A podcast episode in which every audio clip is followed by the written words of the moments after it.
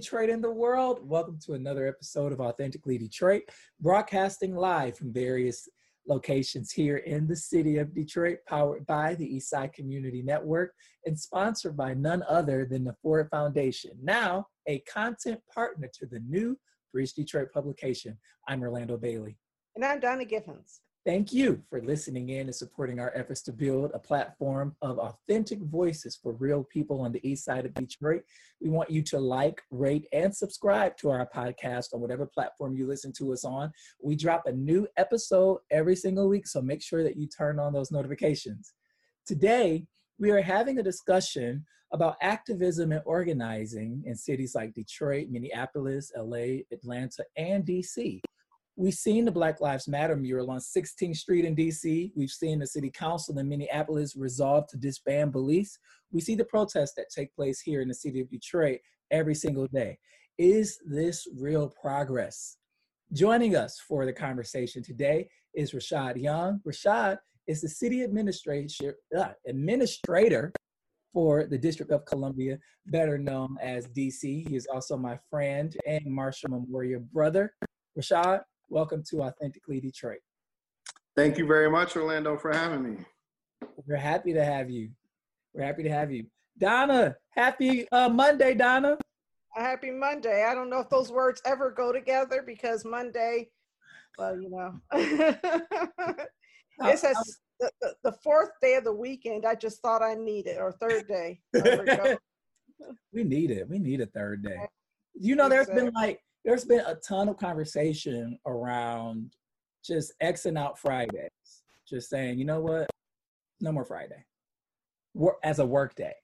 What do you think? I um, ECN practiced a four-day work day for the past eight weeks, and I worked six days a week. So I don't know what that looks like. It's a great you, concept. You would enact well, that after I'm gone. Gosh, I would have loved. Yeah, right. Well, that was that was one of your going away presents. But uh, see, had you stayed, you know how people do. it's you like when I got like Donna, he's on vacation. He was like, "Look, look, kids, I'm going to take you all around the world." You know, that's how that's how it works. Donna be shading me, Rashad. Like every chance she gets, every chance she gets. We were in a meeting earlier, and so like everybody in the meeting has to go around and introduce themselves and you know where they work and what they do. Her uh, introduction was, "I'm Donna Givens. I'm the president and CEO of Eastside Community Network. I and I used to work with Orlando. Like we still work together. We have to okay. pull this thing off every Monday. You know and that's absolutely true because, the, uh, and aside from authentically Detroit, I still think I'm supervising him. I send Orlando a task at least two or three times. They like Orlando. Here's some things I, you need to work on. and I have to pull myself back, like because I want a progress report and everything. He's like, Don, I don't work for you. He just smiles, just like when he used to work, he just smiles and just handles it so gracefully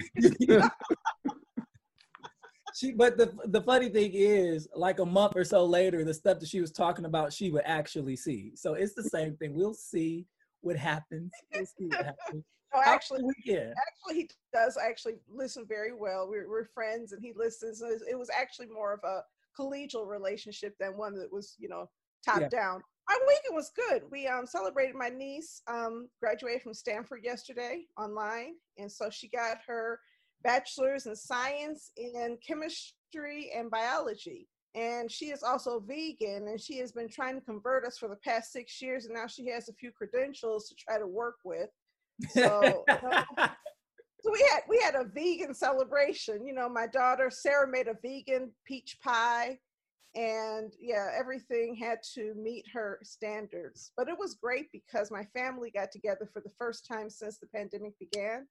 And mm-hmm. hanging out with my mom and my sisters and my niece and of course my granddaughter Luna, the star of the show, was you know perfect. How was yours? Oh man, um, my weekend, my weekend.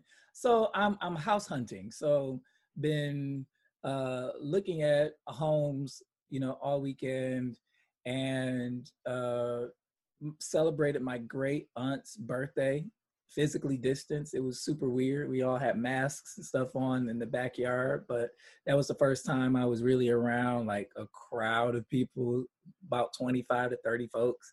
I was nervous. Um, and, you know, night capped it with uh, the season finale of Insecure. Oh. I'm stressed out. No, I don't. I have not watched it. Wow. Now I feel like I should like have a binge watch or something so I can I, catch up. Orlando and I are trying to catch catch some marketing dollars from Issa Rae, and so every week we tell people you have to watch Insecure. And I'm not sure if we have a large enough audience to really convince Issa to invest in authentically Detroit. But you know what, Issa, we see you, we feel you, and we're buying the storyline. It was crazy. Yesterday. I'm stressed out. I'm stressed out condolences need to go somewhere and sit down. I'm just over it. See, I was worried about Condola. I was worried about Nathan. Because every time Nathan and Issa get together, I'm worried something is just about to pop off and happen, okay? They have a little chemistry and nobody's really thinking about what's going on with them. Well, you know, they're being, you know, friends. And Issa okay. is drawing the line, you know what I'm saying? Hey, well, you know what? Like I told Kevin, if you ever have a friend and you all get together and you're like that, it's got to end, okay? Because that friendship does not look safe to me. well, you know, after after the finale, you know, we we we may see something next oh, season between know, Issa right? Nathan. I was actually rooting for Nathan. I was.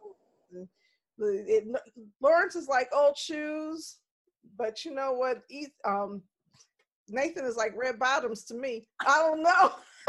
I don't know. yeah. Be I very worried, Lawrence. yeah, yeah. Be be afraid. I also spent my weekend sifting through a lot of tweets. Last week I did uh, a talk with Canadian Urban Institute about uh, anti-black racism and urbanism and design with Jay Pitter and a ton of other urban planners uh, across Canada and across the United States. There was about five of us on the panel, and that talk got a lot, a lot of attention. So my Twitter mentions were off the hook. What's funny though, Donna, you remember this. People think that we're urban planners, you and I. Did you know that? Like we we pass for urban planners. I had to remind folks that I'm literally I'm not an urban planner. I supervise capstones and stuff, but yeah, well, you know, when they start calling urban planners gentrifiers, I'm like, nope, I'm not one of them. what about you, Rashad? Are you an urban planner? I am not an urban planner. What's not at all. Um, so my my academic background is in business. I have an undergraduate in business and an MBA, which not a lot of uh, public administrators or city managers have that um, academic track. But yeah, I'm, I'm from the school of business. Where, where did you go to school? Went to the University of Dayton in Dayton, Ohio for my undergrad and graduate. I'm from Dayton, Ohio, uh, originally born and raised there, public schools there, then college uh, there, and started actually my work in government at the city of Dayton as an intern uh, when I was in college. Yeah. Wow. And you're married with children? I am. I have been married uh, for 18 years. I have two uh, young men uh, who are eating me out of house and home. My boys are 11 and 13 uh, years old. They're actually in Dayton right now visiting uh, my family and my wife's family. So I'll be in Dayton later this week uh, to join them for the weekend for Father's Day. And then we'll oh. come back to DC. Yeah. I love it. I love yeah. it. How was your weekend? Did you do anything fun? So my weekend, since I was um, bacheloring it at home, uh, I spent my weekend um, at Lowe's getting mulch and potting soil and hydrangeas, and I planted flowers. I'm about a month late um, in doing some yard work. So I was. It was a beautiful weekend in DC in terms of the weather. So I was outside uh, working on the yard, um, which was which was good. It was fun. It was fun. Rashad, you you are making men all over America look bad. Their families go out of town and they go to the store and they just engage in a little home improvement yeah, and come my, back and let their wives come back to a beautified home. Oh my goodness. How do you how do you even maintain friendships like this? I usually I, I, don't tell people what I do on the weekend. That's you just you just made it bad for all us. Thanks. Uh, no, that's what I did. You know what though? But I, I I'm getting married. And what you did is straight out of my fiance's heart. I'm telling you, that's exactly what Kevin would do. So, um, congratulations. Thank you to the man who will take care of business when he has little free time. That's right. That's Come right. On, Donald. I always not. I am. We spent the weekend looking for venues. We were driving all over Detroit trying to find venues. I think we figured out that we're going to get married at the Detroit Yacht Club. Um, okay. About it. Detroit looks horrible right now.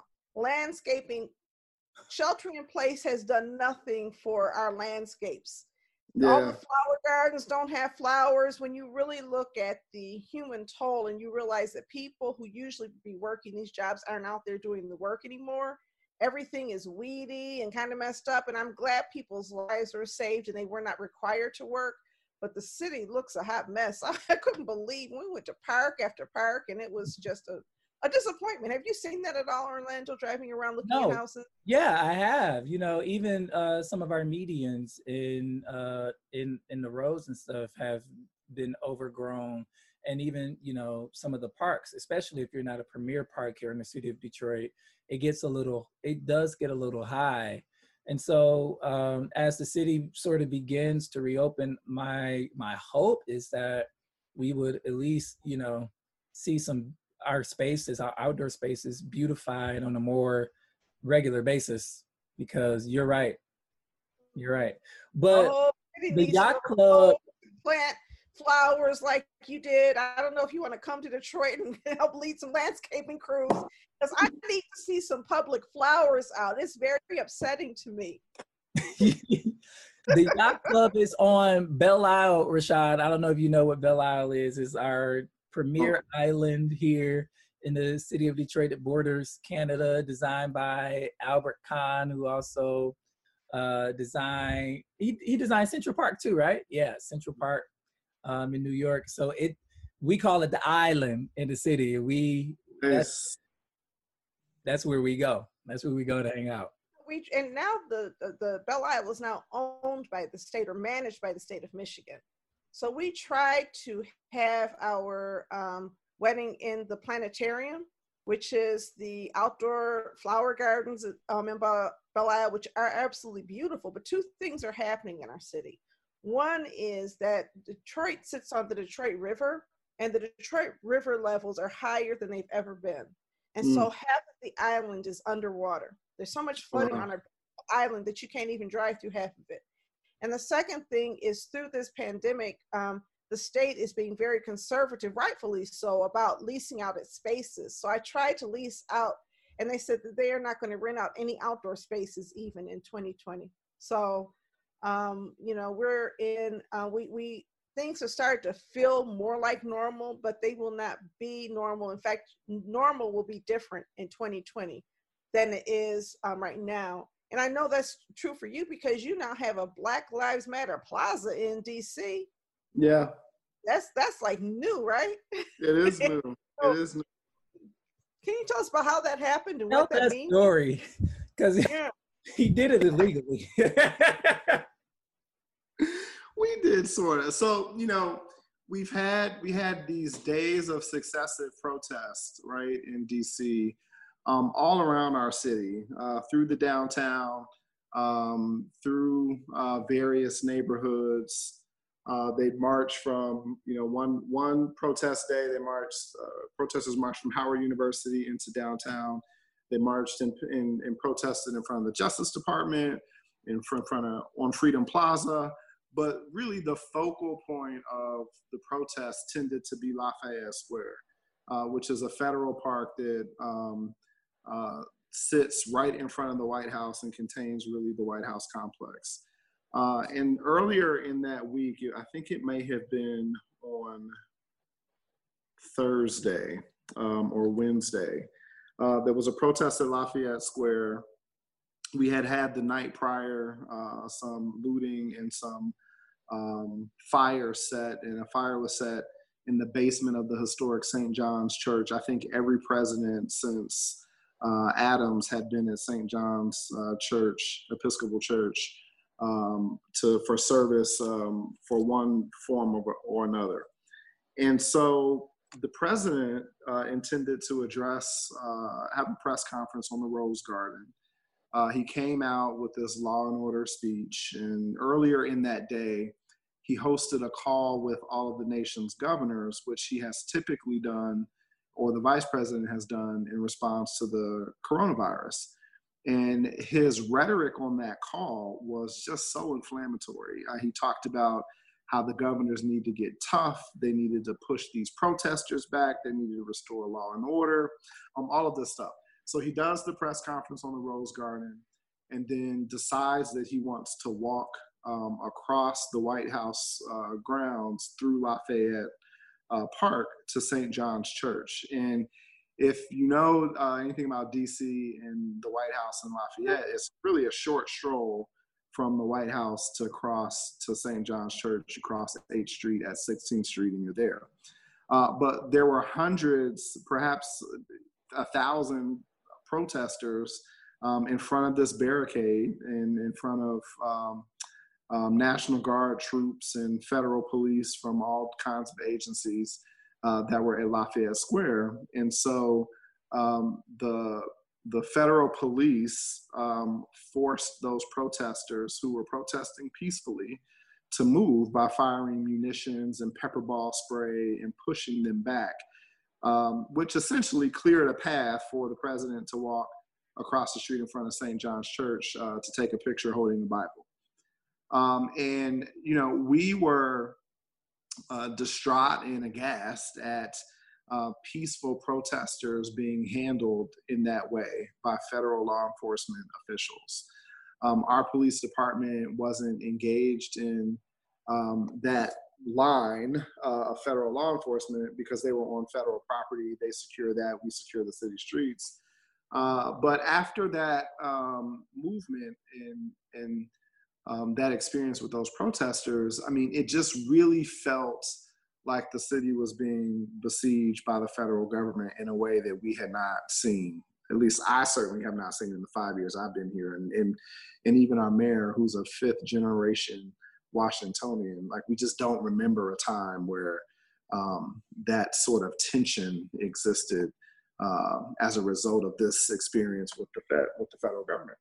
And so the next day we were talking, our, our team was talking about the protests for that day, curfews, all of the looting, all of these things. And one of my colleagues said, um, and I wish I could take credit for this idea, but one of my colleagues uh, said, you know, we should, um, what if we painted Black Lives Matter on 16th Street? And everybody was like, oh, yes, like let's do it. And the mayor was like, absolutely. Like, can we do it? Let's call Public Works. Let's get it done. And so DC has a group called um, DC Murals. Um, it is a mural team that's in our Public Works department, and they commission art on the sides of buildings. They will take areas that have been previously graffitied and turn it into public art. And so we commissioned the DC Murals team to paint Black Lives Matter over a three block stretch on 16th Street. And so I think they started at three in the morning um, on, I believe it was Thursday or, or, early Friday morning. And by the time I got to 16th and H um, at 10 o'clock, uh, the mural was done. And the there were re- just residents organically, spontaneously showing up, grabbing a paintbrush and like filling in and, and painting um, this mural uh, on the street and at about 11 o'clock, we had a boom truck. Um, uh, one of our workers from the Department of Transportation lifted up, um, took the street sign off, and put on Black Lives uh, Matter Plaza. And so I had called the chairman of the council and said, you know, Mr. Chairman, we're doing this mural and we're changing the name of the street. And I know it's illegal because we have no legislative authority to change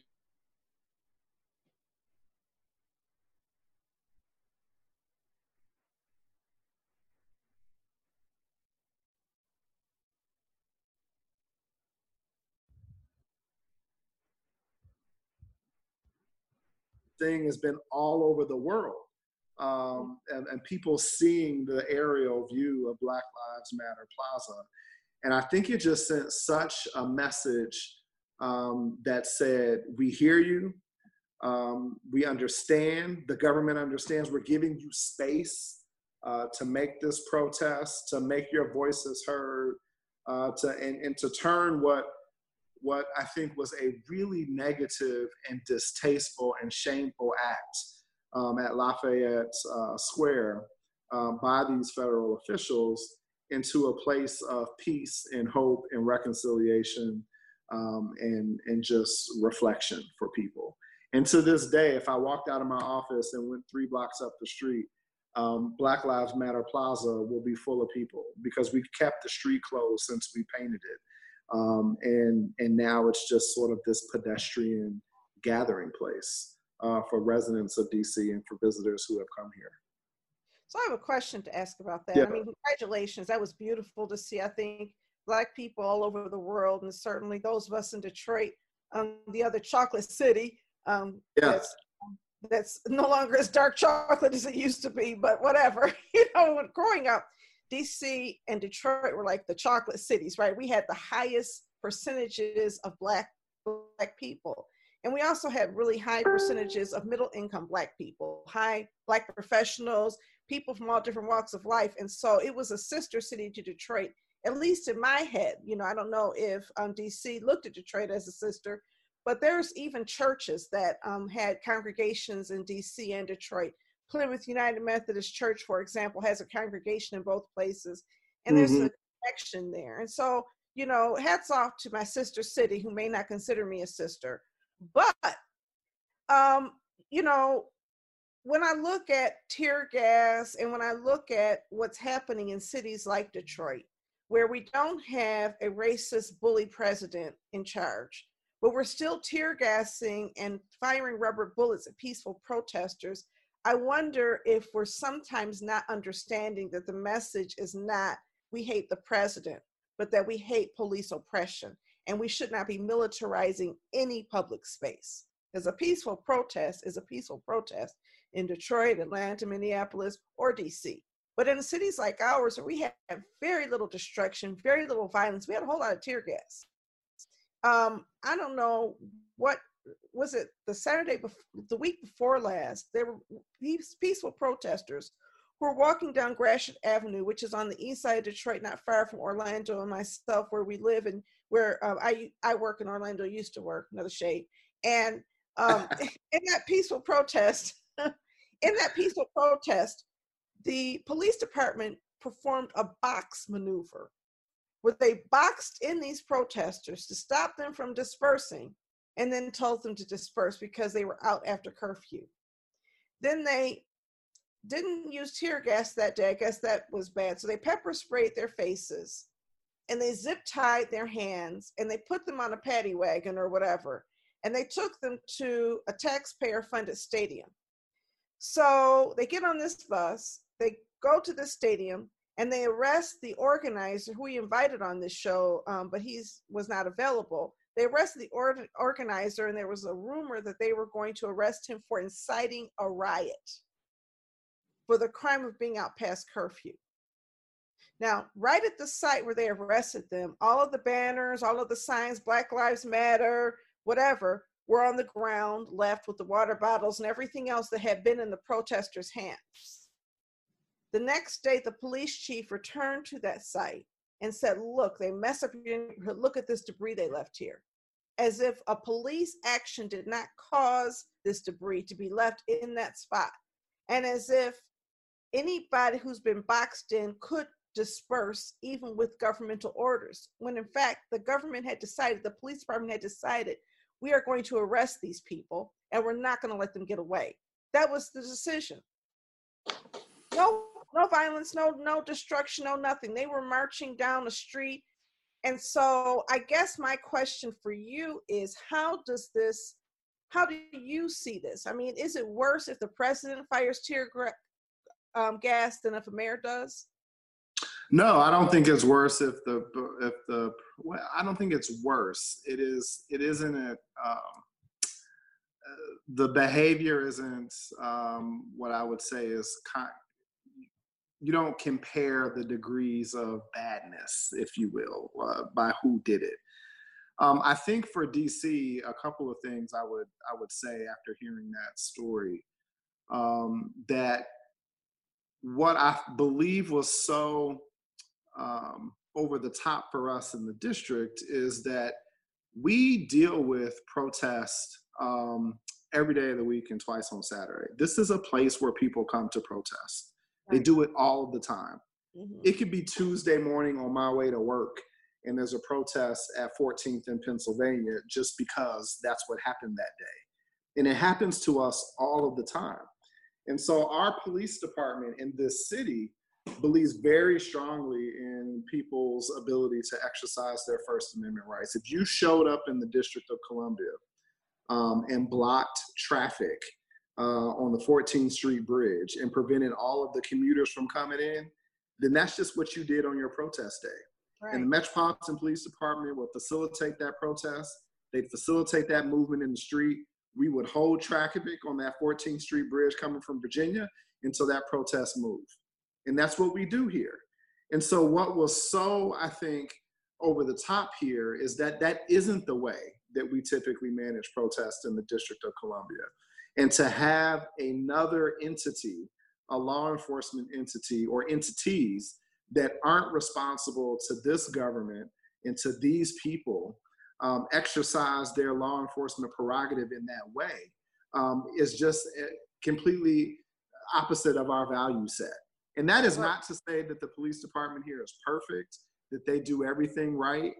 My this police department uses a box maneuver too, but when they do it, um, we intend to do it for only those people who are destroy, destroying property for which we know and believe um, were riotous. And so a box maneuver was used here by our police department, but it was used after two cars were set on fire and some windows were broken into uh, to try to get this pro like to, to be able to afford, enforce these arrests. We too had a curfew in the district, but we let the protesters march well beyond the curfew hour and only took an enforcement action for people who were damaging businesses, burning cars, set a building on fire, right? And so we, we're trying to find the right balance here about how we approach those um, different things. But but you don't. That's not how protests are handled in the District of Columbia. That's, that's good to hear. And I don't. I just want to clarify. I understand how awful what the president did was when I looked at, I don't know if it was the Lincoln Memorial where you had soldiers and it, it was Lincoln Memorial. It, it was chilling. It was, is this a police state? When the president said that he wanted the states to dominate protesters, that was horrible language to use. So I'm not disagreeing with that. I just wanted to just point out that um, I think we're still trying to get at the point where we allow for peaceful protests in the city of Detroit. No, I and I, I, I appreciate the question because it really matters not like who leads that charge. Like the wrong is still the wrong, you know, and and it's just you know to have the at the Lincoln Memorial and throughout the city um, armed National Guards members from various states across the country was chilling and scary for us in DC because um, that's not what happens here. And and in no other, it, it really does make I think our argument for statehood um, um, all the more important and critical. Uh, and I was remarking to to some friends um, last week about this. In no state in the country or no city in the country did the president try to exercise his muscle like he did in the district. And he did it in the district, I believe, because he felt like he could, because we aren't a state. And he knows that. And there are certain things that the federal government can do in DC and to DC uh, that the federal government cannot do to a sovereign state in the United States of America. Wow. Uh, and, and, it, and, it, and it really creates um, a real issue for the 730,000 people that live here and pay taxes here uh, to be treated that way. Rashad, I want to ask you about uh, the mayoral administration's uh, relationship with the activist community in DC. uh, protests did ensue um, in DC. And I'm wondering, uh, from your vantage point, what uh, sort of propositions were laid out to the mayor's office um, and to your office that you all can answer for or at least look at beyond creating that space on the plaza? Yeah, I, you know, I, I, I, this is an area where I really wish we could find more ground to have constructive dialogue with some of our activists here. Um, we haven't really been able to do that um, as effectively as I would like. Um, but I will tell you that from the sort of what I what I understand to be the um, core request around uh, defunding the police, which really, when you pull that back, is really about making investments upstream in uh, in communities to deal with the root causes of issues that impact uh, disproportionately Black and Brown people: education, income, mental health, um, uh, physical health care. To make those investments so that um, the urban sort of decay and plight that we see in too many neighborhoods can be abated before they become problems that mm-hmm. then you try to get law enforcement engaged in. So when you look at the the premise of or the request around defunding the police, um, I think in, in DC we have to be able to have an honest conversation around what the facts and the reality are. And again, this community isn't perfect. There's a lot more that we can do. We still have institutional bias and systemic racism uh, like many, too many communities have across the country. Uh, but when you talk about where we're spending our money, um, we are moving in the absolute right direction. And so the police budget is not the largest expenditure that we have in the District of Columbia. Um, it isn't. Education is, right? And so if you look at the period of time from 2015, which is where I mark my time, because that's when I started and that's when the mayor got elected, to today, the police department budget has grown 12%. Education spending has grown by 40%. In that same period of, of 12% police growth, human services budget has grown by 75%. Healthcare has grown by 21%, mental health by 15%. Nonprofit support for victims of violence has grown by 90%. And so when we talk about where we're putting dollars in this community, we are putting them upstream to try to solve um, for the kinds of issues we see. We make investments in workforce development. We make investments in adult education. We make investments in mental health supports and in homeless outreach. I spent a good portion of my time talking about how to remake the homeless shelter. We built seven shelters in seven wards across the district for uh, homeless families to and put it in the richest ward to the poorest ward right? And so we're doing the kinds of things that the activists wants the activists want us to do. I think um, we might not be doing them fast enough. Um, we may not be getting. They may have issues with what they see are the outcomes that we're we're providing. But I think there's more common ground than we both give ourselves credit for. And so we've got to figure out a way to engage, I think, more productively. So I've um, my cousin actually lives in DC. I've been there. I have a lot of friends in the area. Um, and one of the things I've heard has been or seen has been the exploding cost of housing. Yeah. So a lot of people don't want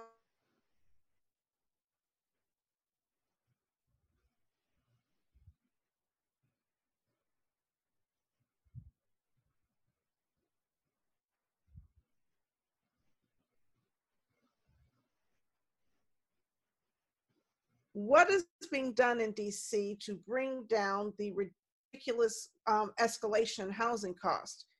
Because uh, I've seen two things. One is just all of these new really expensive things. And Then the other thing has been the explosion of short-term rentals, Airbnbs, which have pushed people out of a lot of neighborhoods. And I know that because of my Uber education. Every time I get an Uber driver, they educate me about how they used to live in the area where I'm in the Airbnb. I'm like, okay, I'm not staying in them anymore because you're letting me know I'm a gentrifier when I'm visiting. But how do you, what, what is your strategy for that? Yeah, so affordable housing is the number one issue in the district, and it's the number one issue for our administration.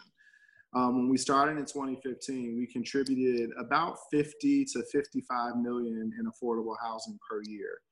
Every year since we've been here, we've invested at least 100. Wait, wait, wait, wait. You say 50 to 51 million a year?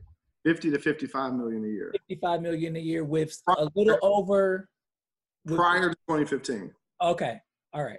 And um, what's your resident population? 700,000, you say? It was 700,000 people. Before, before you go on, what is affordable housing? I, I need to understand what affordable is. Is it 80% of your AMI? No, uh, we so we are affordable housing and the law that we have around how we spend our affordable housing dollars says the majority of that has to be spent at 30 and below. Uh, 30 and below. Um, wow. So and and and from there it it ranges, right? So we have I think 40% that's 30 and below, 30% that's between 30 and 60, and then the rest is for that 60 and above, um, and, and focuses on that workforce housing. So when we started here, we went from 55 million to 100 million in affordable housing every year. We this administration has put 100 million as the floor for affordable housing. Last year, we invested, we gave the council a budget, which I think had 125 million. Council peeled it back to 116 million. We can talk about the politics of that as a different time. We were we didn't like that. um, but but we invest significantly in affordable housing and deeply affordable housing. When I talk about the the the shelters that we put up, we have a focus. We we have completely remade our family housing system. We've reduced family homelessness in the district by 40%. And that isn't because we put everybody in a shelter, it's because we got them in stable housing. We have mm-hmm. flexible rent subsidies that we provide for people to keep them in their homes. We have vouchers. We have a housing purchase assistance program um, where you can get money to put down payment for your purchase, for your housing purchase. We have an employee purchase assistance program so if you're a DC resident and work for the government, there are two programs that you can benefit from to get down payment assistance to buy your first house in the District of Columbia. Wow. Can I ask you this? Uh, with with a hundred million dollar, over a hundred million dollars a year going into affordable housing, how does that translate into units? Like, how many affordable housing units currently exist in the district? Oh gosh, you're quizzing me here, Orlando. I don't know the total number of units that um, that we would call affordable in the district. I know that through our investments in the, in the housing, we call it the Housing Production Trust Fund, uh, that we've been able to produce over 5,000 affordable units since 2015. We also have a housing preservation fund uh, that looks to take naturally affordable um, housing and keep it affordable uh, through a covenant uh, for a, you know a period of affordability like 20, 25 years. And wow. we use uh, the preservation fund and leverage it with other dollars. I think on a three to one basis, where if we invest 10 million, we have a 30 million dollar pool where we can keep housing um, affordable in the district. So, you know, our, our major tool is the Housing Production Trust Fund, but we also have the uh, preservation fund. We also have a law that allows tenants in a building, if their house, if their apartment building is a, is about to be um, uh, not the subsidy is going to expire, and it's going to expire. That, yeah. that we will assist the residents in purchasing the building to keep it affordable. So we do a, a whole host of things to try to hit affordability. Now, all of that money that we spend still scratches the surface on the affordability problem. We have um, we have 900 new residents that probably not now since the pandemic that move to the district every month. So the demand is significant, and that's what's driving um, the housing prices up. And we can't produce enough affordable supply, uh, even with the significant investments that we've already made. But it is the number one item on our agenda there are a few forces, right? Because one of them is happening in cities everywhere, and that's just gentrification on steroids. It is the ability to purchase property is so high, and it's really hard to control that once people have a demand to live in an area. And, and the gentrification is driven by the, the demand for the housing, which is driven by the population growth. It is, and so um, you know, but but the other thing is that um, it seems to me as though the federal government has to make housing low income people a priority because you can't put it all on the back of cities. Well, I, it's interesting you say that. We've had a, a debate in DC for the last couple of years around public housing. And there's an activist group uh, that really is pushing this government and the council hard. And we've actually stepped up and are working with the housing authority to make investments in their public housing. Um, and so we put 30 or 40 million dollars a year in the housing authority to help them with the dilapidated uh, housing infrastructure that they have because housing authorities aren't getting the money that they need from the federal government uh, to really make any meaningful investment in the repair and upkeep and maintenance of public housing stock. Uh, and, and that issue and the condition of the deferred maintenance or the impact of deferred maintenance for our public housing facilities um, just are staggering. I mean, it's well, in the, the, hundreds. It's in the hundreds, perhaps even a billion dollars. I mean, that's that's that's true. The nation over, we have a public housing development, one of the few remaining after Hope Six in the East Side area, and um, they're having to. They can't even release apartments because they can't afford to fix them up, and so the vacancy rate is tremendous, even though we have so much um, homelessness. I'm kind of a person who's in favor of universal housing vouchers. Like if mm-hmm. everybody mm-hmm income qualified had housing vouchers like everybody who was income qualified had food stamps wouldn't that help create um, a supply of income at least um, and also you know stable revenue for future landlords to develop and maintain affordable housing. You know right now one of the things i know is going to happen nationally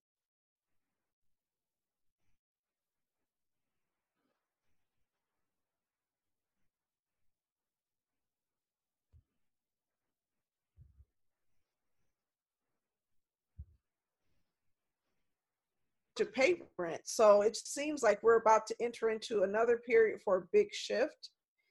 And it would be great if on a national level we began to rethink housing, how we house everybody. So that it's not government investments are not always in bricks and mortar, but are put it's putting money in the hands of people so they can acquire their own housing or use those tools. Mm-hmm. So mm-hmm. anyway, um, I read the book Evicted. Have you read that? I have not. Yeah, it's really good. Matthew Desmond wrote it, and that's one of the, his recommendations, having looked at rental issues across the nation, because only a small fraction of people who need public housing have it. Right. But that raises another question. Can you tell us about the role of a city administrator? I don't think we have one in Detroit. So there's two styles. There's two um, predominant ways that cities are uh, managed in the United States. It is either the council mayor form of government where there is a strong um, mayor that's the chief executive who is elected, and that person is responsible for the day-to-day activity of the city. And then there's the city manager or the council manager form of government, which is really where all of my career has been, is in the council manager form, where um, there's a professional administrator that is hired by the council to include the mayor and that that person manages the day-to-day activities of the entire government and is responsible uh, to the council but the mayor has no administrative authority. And so my career in dayton uh, where i was city manager uh, in cincinnati where i was assistant city manager greensboro north carolina and alexandria virginia I was in the city manager role and worked for the elected council to include the mayor. In the district, the mayor is separately elected. She is the chief executive um, and has all of the administrative authority, and she appoints a city administrator uh, to manage the day-to-day operations. And so the best, the most analogous way to describe how this system works in DC is that Muriel Bowser is the CEO and Rashad Young, as her appointed city administrator, is the COO of the mm-hmm. government. Um, and so I'm responsible for the day to day oversight of the agencies of the government, uh, the development of the budget, um, and just managing all of the day to day activities uh, that the CEO gives me, and she sets the policy direction for her administration. Uh, and it is my job uh, with a team of people uh, to execute that on her behalf. Wow. Powerful. And not every strong mayor system has an appointed or an, an, official that is analogous to a city administrator. Some do, um, some some don't. Yeah, I think our structure here is a little bit different. The mayor. You have a strong mayor, I believe. We right? have a strong mayor who appoints group executives to run various uh, city agencies and departments. And but we're supposed to have a checks and balances system with also a strong legislative body in the city council that yeah.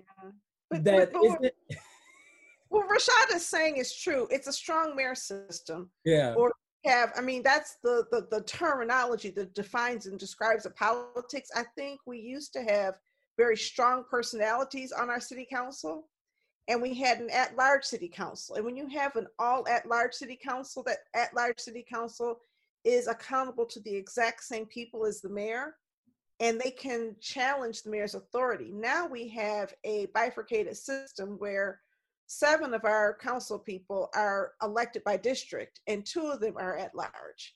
And so there's different accountabilities for seven people who are elected. They're not supposed to oversee the city a, as a large. And as what, the way it seems to work is it gives the mayor more power. It weakens the council, not strengthens it. They say, well, it's increased local accountability, but it doesn't really work that way.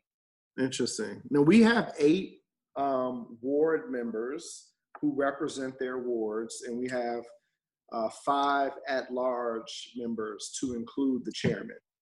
And this council is a very active council. I mean, they're they are um, they're strong uh, and they they wield their authority um, pretty pretty decisively when they can. Uh, so there there is probably a good tension between the executive and the council in DC uh, because our council is is they're very active and vocal. Well, one person describe it is that when you represent a district then you you are the the you are clients of the mayor. The mayor, you're looking for the mayor to give you certain things to um to give to your district, right? That's and true. So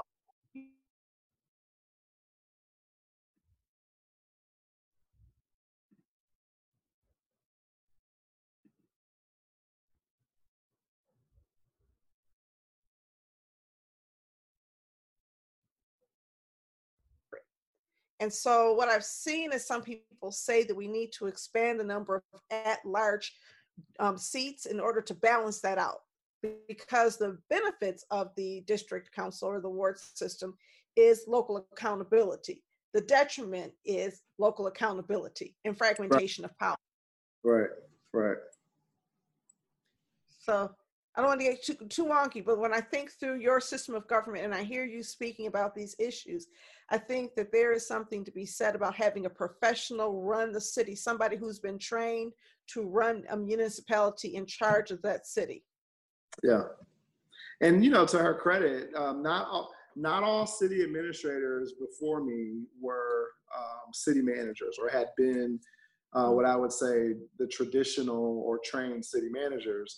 Uh, but when Muriel Bowser was elected, she intentionally sought out um, as candidates for city administrator people who had managed cities before um, and wanted to bring that uh, professionalism and experience um, into her administration.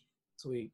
Rashad, have you uh, been ha- have you had time to look up from DC and pay attention to what's been happening in other cities um, as yeah. Black Lives Matter uh, protests continue to happen, especially in cities like Atlanta and um, in LA. We all know what's happening to Atlanta. Can you just sort of give us a sense, um, you know, DC's communication with cities all over the United States, especially city like Atlanta, who's seeing a reverberation and a regeneration of protests given uh, the now ruled homicide of, of, of an African American man by police in the Wendy's parking lot.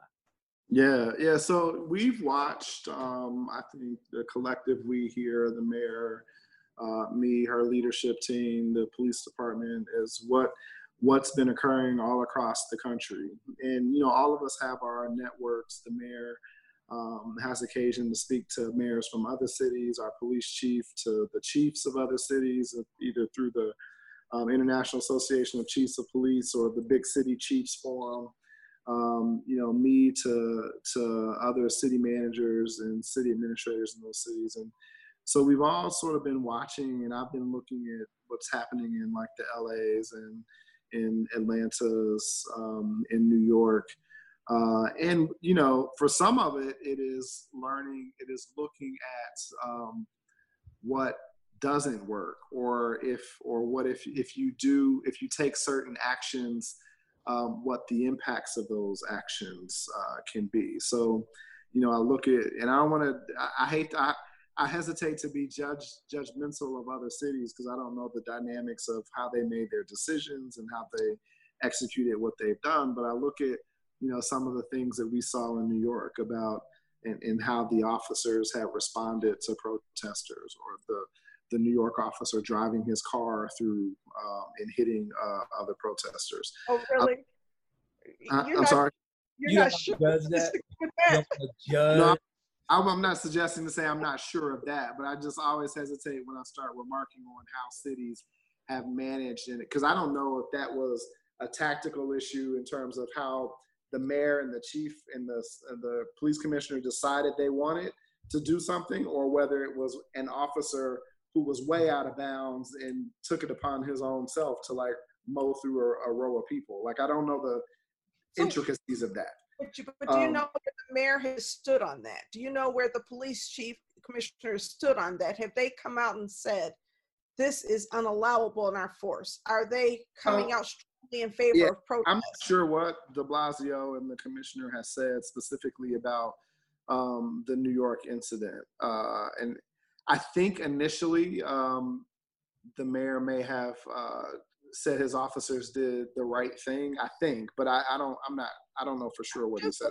For Black Lives Matter painted on the street where that person died, I'm looking for some show of of something in this in New York City to demonstrate that the city of New York and its police department believes that Black Lives Matter because we've had too many incidents there, including incidents during this, and that was just one of the many incidents of police brutality taking place during this crisis. And so I think that we've got to get to the point of not needing to know the details because I promise you, had a black man driven his car into a crowd of white folks, nobody'd be saying, Well, I don't know that I haven't seen all, and I'm not saying this is what you're saying. I'm saying this because my heart is hurting right now. You know, it just feels to me as though there's a very high tolerance level for abuse of black protesters or protesters of people for black people because even white protesters during the civil rights movement were being killed you know if you were fighting for civil rights of black people you were on the side of the enemy and your life was less was worth less because i think of all of the marches that took place across this nation where um, the alt right neo Nazis were going through places with guns and other types of things, and you just didn't see police violence, you know, against those people. No, I, I hear you. I agree. I agree with that. I think of the what what city was it in that the seventy five year old got um, knocked down? Knocked down the blood. Um. Oh. It was an eastern. I want to was Philly, but I'm not sure. I'll have to check. I mean, to the Googles. I'll figure it out. Yeah, but you know, and, and Donald Trump did not it, it demonized he, the man who was beat he up. Tweet, he tweeted about it, and he talked about. Um, he said he he fell on purpose or intentionally or something like that. I mean, when you see things like that, like it it it just Buffalo, it Buffalo, New York.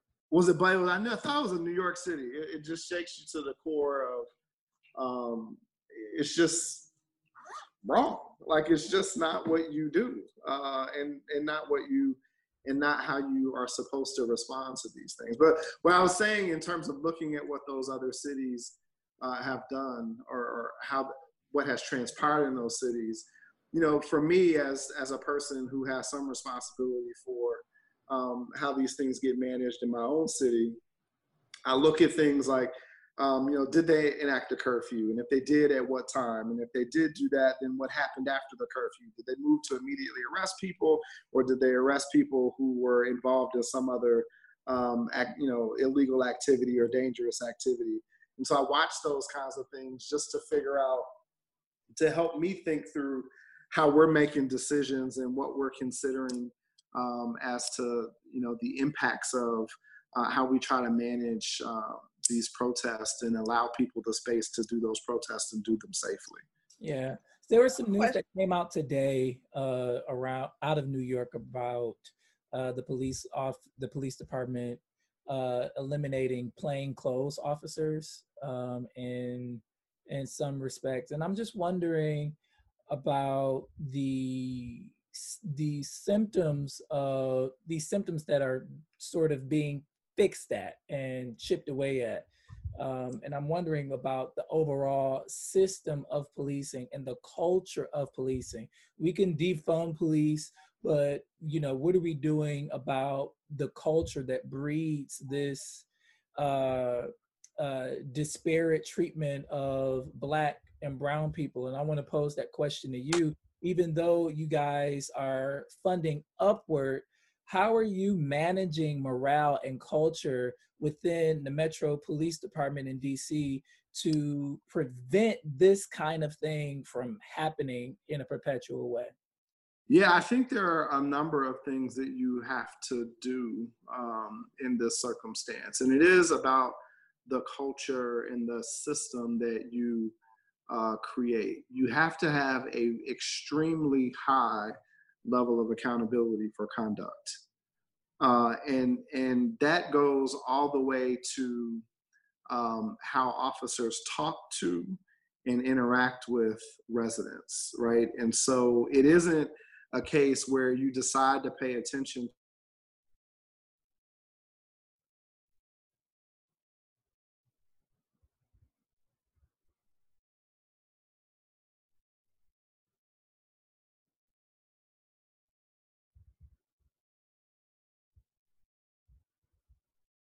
it was probably uh, might have been 2016, 2017.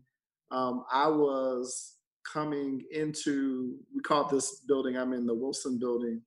I was coming into City Hall, uh, driving, talking on my phone, and the Metropolitan Police officer pulls me over because I'm talking on my cell phone, and you can't talk on your cell phone while you're driving in DC. And I knew that, like when he pulled me over, my assumption was it was because I was on the phone and so I anticipated that that was going to be what the issue was. And so the officer comes up and his demeanor and approach to me, I mean, just was absolutely nasty. The rudest, condescending, just, just, you know. And so I said to the officer, like, look, I know I was on the phone. Like, if you want to write me a ticket, that's fine. Like, write me a ticket, but you're not going to talk to me like this. Like, I'm a resident of this city. Um, I deserve to be treated. And I never said what I did. I never said my job uh, because it doesn't matter what my job is. I'm a resident. I'm a I'm a or a visitor here. I should be treated with respect, irrespective of my job title. And so after the incident was over, I talked to the police chief and said, like, you know, this is completely unacceptable.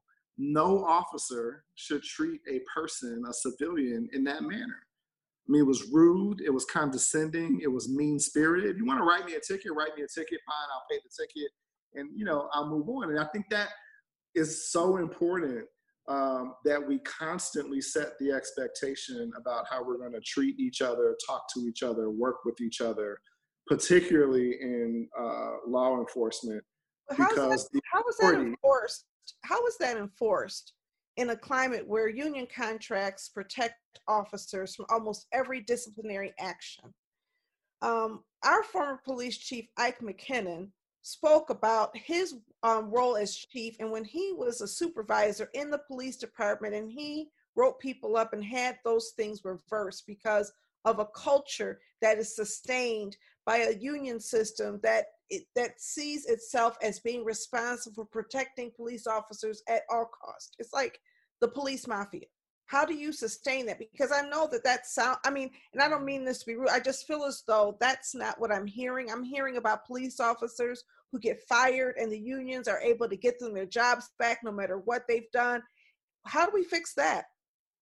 So I think um, you have to fix, so to get to the root of that, where you have union contracts that um, are disproportionately sided with the union or the employee uh, for discipline, you have to you've got to fight the fight to make those changes.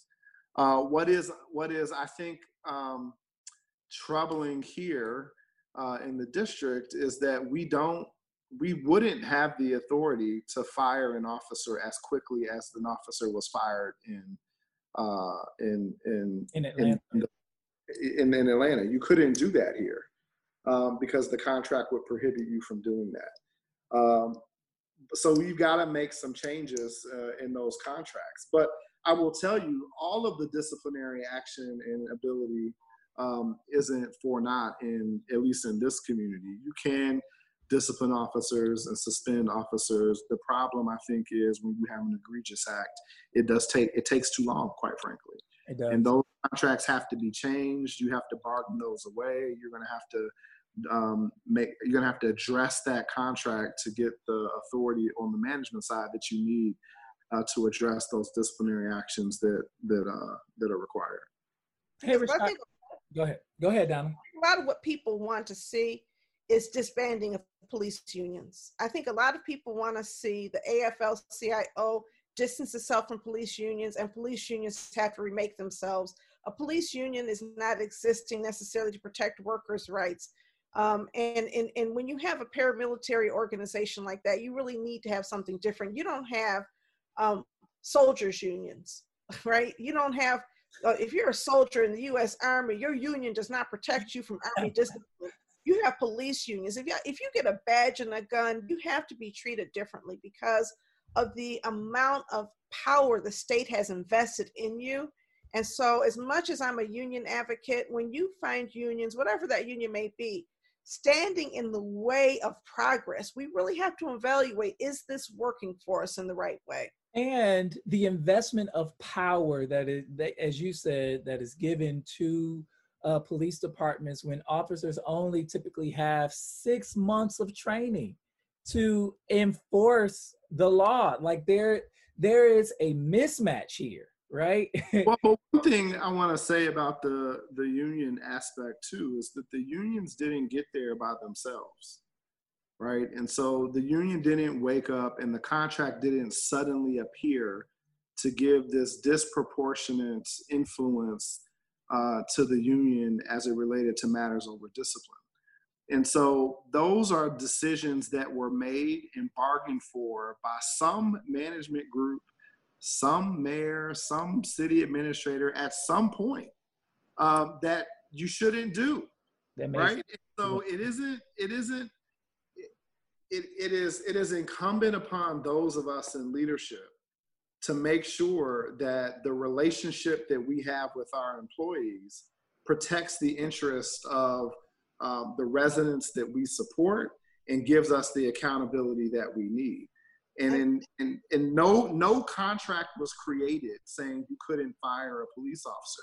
Some management representative at some point agreed to a process that now hamstrings you from doing the things that you want to do i mean modern policing exists as it does because of political people aside from them uh, modern policing was militarized as part of the crime bill you know giving all of this excess military equipment and when you look at um, when police unions don't protect police, juries do. You know, it's not as though the rest of society is outraged when a black man gets killed. I was at a social justice conference in Chicago a few years ago, and there was a woman, a mother from um, DC, who came to speak about her son who was executed by police. And when I say executed, what I mean is she ran a video. You may have heard of this case where her son was running away from police near public housing and he was shot and you watched him go down and watching that made me sick to my stomach seeing this mother and seeing what happened to that young man in dc it happens all over the united states where um, black men are treated more like bulldogs or more like pit bulls than they are like human beings. And the dehumanization of black men kind of permits the brutalization. I should not suggest black men because black women are mistreated too. The dehumanization of black people gives license to all different types of abuses. And so the union, though, is the entity that is the last defense. If we can get the general public to change its minds, how do we change unions? And I agree with you. These deals were cut some time ago when, you know, unions where police officers existed in large measure to keep black people in their place. If you look at the history of police, which a lot of people are saying we must do in order to understand where we are right now, um, it's been problematic since we've had modern policing. Yeah. But I really do hope we can get things changed. Yeah. Yeah, me too.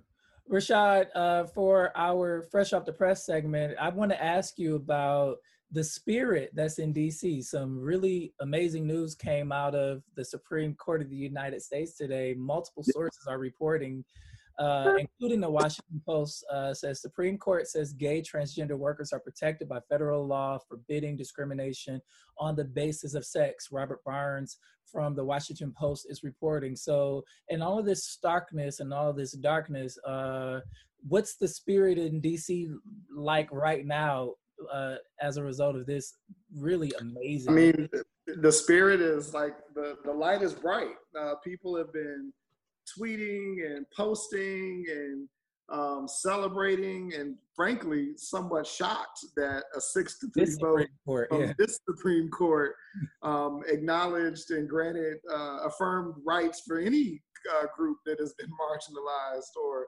discriminated against. And so people are pretty excited and happy um, about this uh, decision. I actually look forward to being able to read the decision. I want to read what the I, you know, I want to read what the the law, what they said, and what the majority opinion says, and I'm also interested in um, the, the, minority opinion and the dissenting and opinion. Yeah, me the too. dissenting opinion, and just how they could rationalize uh, voting against uh, granting rights to, to to human beings in this way. But I, I think it's pretty. I think it's pretty dope.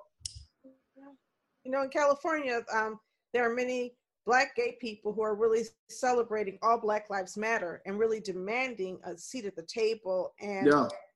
let's let's not look at black trans lives black queer lives black gay lives as being less valuable than any other black life because we're all deemed disposable in this world and when you think of the work of James Baldwin, his brilliance and the insight that he brought to us, when you think of Bayard Rustin, when you think of the women who originated Black Lives Matter, and people put their lives on the line. A lot of times, these were Black gay people fighting for rights for Black people and now having their rights and their humanity affirmed. And I've got to say this as the mother of an openly Black gay male son, I cried as soon as I heard that news. I had to pull over because I was in wow. tears.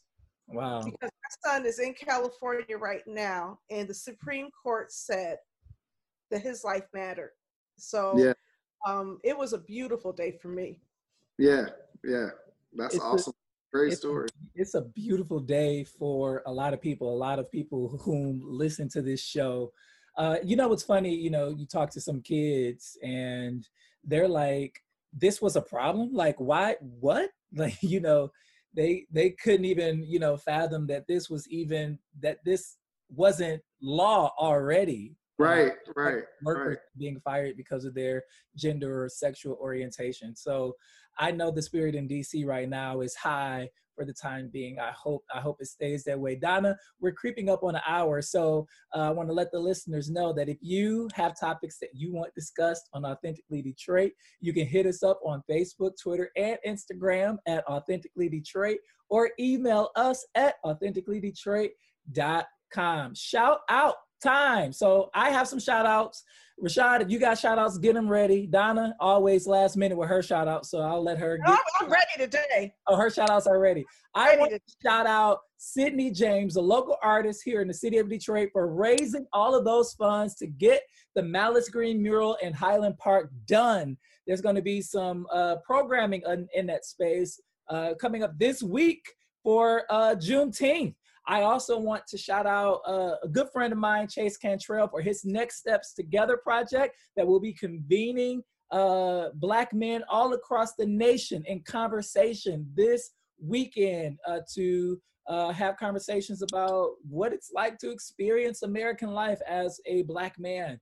Uh, shout out to uh, local Detroit activist Tawana Petty, of whom I am a big fan, who is getting a really decent response for uh, a racial equity talk that she will be doing at the University of Michigan. Uh, go to her Facebook, Tawana Petty, if you want to register for that already. I think registrations are have surpassed 300 registrants. So I don't know how much room that they have, but you want to get that in.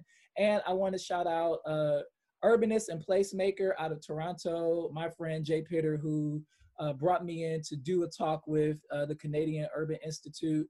I can't tell you how rewarding that has been. Uh, we t- we hosted a talk and over 2,000 people tuned in uh, to our talk, and the response has been amazing. We're coming back actually in a couple of weeks. So shout out to Jay Pitter, who also is a Detroit lover who comes here every chance she gets. Donna, you got shout outs? I do. Shout out to Larry Simmons at the Brightmoor Alliance, who is a member of the Detroit 21, who penned an outstanding yes, letter um, about this incident, about George Floyd, and linked all of this to the history of Black oppression and really talked about the need for all of us to stand and promote community resilience. I am so proud of the Detroit 21 for being a learning organization that has grown to be a force for justice in the city of Detroit. And Larry, thank you for writing that. Shout out to another Detroit 21 member, John Thorne, who um, that was put together amazing memorial for all of the people who've been killed by police violence on his front lawn. He had a picture and he had crosses planted there. Now, what people don't know is that when John had that done, he was bit by a spider and had to be hospitalized. And his brother and his nephew had to carry, and his son, his brother or cousin or whatever, they, his family members had to finish that memorial for him because he had envisioned it and he was too sick to do it. Um, I want to shout out Neil, Neil Gorsuch. Um, he's not my favorite guy. But I can't think of a better way to upset this president than for him to offer that opinion. I was like, go Neil, I loved it, right? um, shout out to the FDA for giving him a one-two punch because the FDA finally um, said that they they removed the emergency approval for hydroxychloroquine, saying, wait a minute, there's no evidence that it works, and expose the quack in charge for the lack of medical license that he has. so, um, and I, I, also want to um, shout out Bridge Detroit because I'm really excited about the work that Bridge Detroit is doing and lifting up stories. Um, we had our first advisory committee meeting this afternoon, and it was exciting opportunity to talk about all the topics that the six employees of um, Bridge Detroit are going to be responsible for. there was a laundry list today, wasn't that Orlando? It was. It was. You guys are going to enjoy reading those minutes. yeah. Rashad, do you have anybody you want to shout out?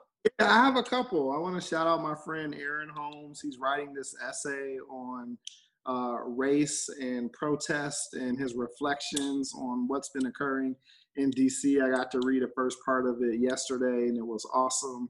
And so, my shout out, uh, I want to just encourage him to finish that up. I want to shout out Brandon Scott, who I haven't yet met, but am excited to meet soon, uh, who will be the new mayor of Baltimore, uh, Maryland. Yeah. Won the mayoral primary last week.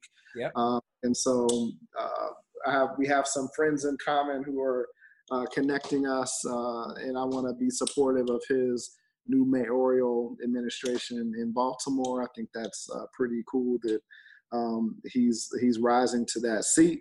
And shout out to Donna and Orlando for putting me on my second ever in life podcast. Uh, so um, I enjoyed uh, the opportunity to be able to talk, meet you, Donna, and always talk to my good friend and brother Orlando. So this was this was fun. Yeah, thank you. For coming thank you for coming.